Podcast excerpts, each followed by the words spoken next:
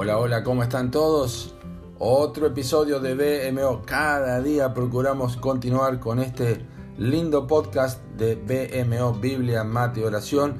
Y nuestra lectura sugerida para hoy de la, de la Biblia es Levítico capítulos 26 y 27. ¿Cómo se titula nuestro episodio hoy? Se titula con una pregunta y es, ¿qué es ese ruido? Y está basado en Levítico, 20, Levítico 26, 36 que dice, infundiré en sus corazones tal cobardía que el sonido de una hoja que se mueva los perseguirá. No sé ustedes, pero creo que sí, todos hemos pasado por la misma situación en alguna oportunidad. Estamos solos, quizá en una casa grande y de noche, donde cualquier pequeño sonido dispara nuestros pensamientos para crear las imágenes más extrañas sobre lo que podría ser, fruto quizá de la mezcla de alguna que otra experiencia quizá la industria del cine, la lectura de un libro, mitos, lo que sea. Ruidos que cambian nuestro estado de ánimo a los cuales no hay que darles necesariamente importancia. Lo que no es posible evitar ni cambiar en realidad son los pequeños sonidos que las circunstancias generan y que no permiten descansar a quienes no poseen una limpia conciencia. La segunda mitad del capítulo 26 de Levítico describe las eventuales consecuencias de un pueblo de Dios caminando en oposición con Él. Y el Señor les aseguró que el mínimo movimiento de una hoja pondría de relieve la cobardía de sus corazones rebeldes. Es más, les dijo que tan leve sonido sería para ellos como una espada que desencadenaría una abrupta derrota. Y tal es la condición de todos aquellos que no han decidido transitar por el camino de la obediencia. Como lo describe, por ejemplo, Pablo a Timoteo. Él le dice, manteniendo la fe y buena conciencia, desechando la cual naufragaron en cuanto a la fe algunos, en 1 Timoteo 1.19.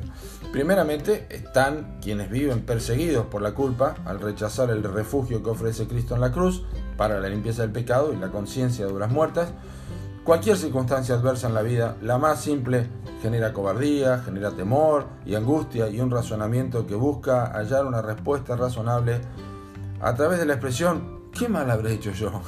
La conciencia es despertada por, con el simple movimiento de una hoja y la mente recuerda los problemas con familiares, con hijos, con el cónyuge, el trabajo y cualquier situación pasada que tenga una nota desdichada, que, pero que no ha sido solucionada.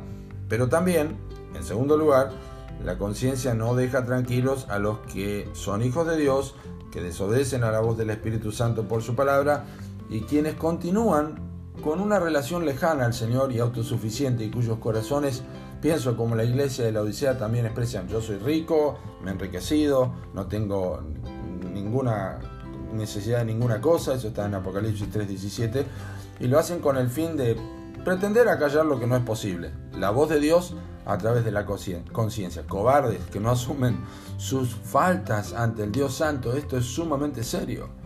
Ahora, la vida de obediencia es el camino de una limpia conciencia. Y ninguna cosa va a poder perturbar a quienes transitan por ella confiados en las virtudes de Cristo para mantener victoriosa la senda de cada día.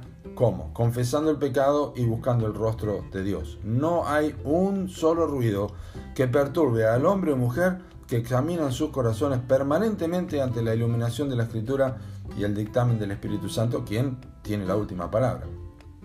Bueno, toda vez que las más sencillas circunstancias adversas te incomoden, hacete un tiempo para examinar tu conciencia y buscar la dirección de Dios para vivir sin temor ni aflicciones innecesarias. Ese es mi consejo para vos hoy en día. ¿eh?